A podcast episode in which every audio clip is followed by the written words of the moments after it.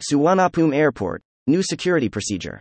Bangkok's Suvarnabhumi Airport has announced that it will activate a new passenger validation system, PVS, on September 1, 2022, as part of its overall security upgrade and service improvement. The PVS system is an important enhancement that is being made for the safety of all passengers and staff and to better improve traffic flow through Suvarnabhumi Airport, which is the primary international gateway to Thailand and which is aiming to position itself as one of the world's best airports. From 0900 hours on September 1, the PVS will be in operation.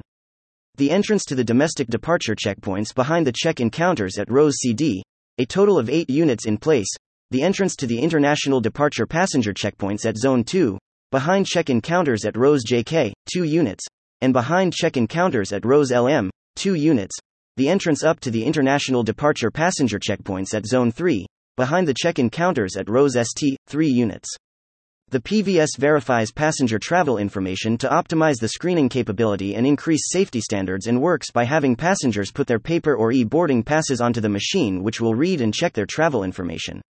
The system enables the screening of passengers to be precisely accurate and prevents unauthorized persons from entering airside and restricted areas. It can also prevent boarding passes that have already gone through the system from being used again. To facilitate passengers in using the PVS, airport staff will be on hand to provide advice and assistance if needed. More information is available from the 24 hour AOT contact center at 1722.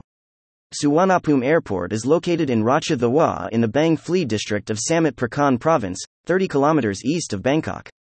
There are 130 passport control checkpoints for arrivals, 72 for departures, and 26 customs control checkpoints for arrivals, 8 for departures. More news about Thailand.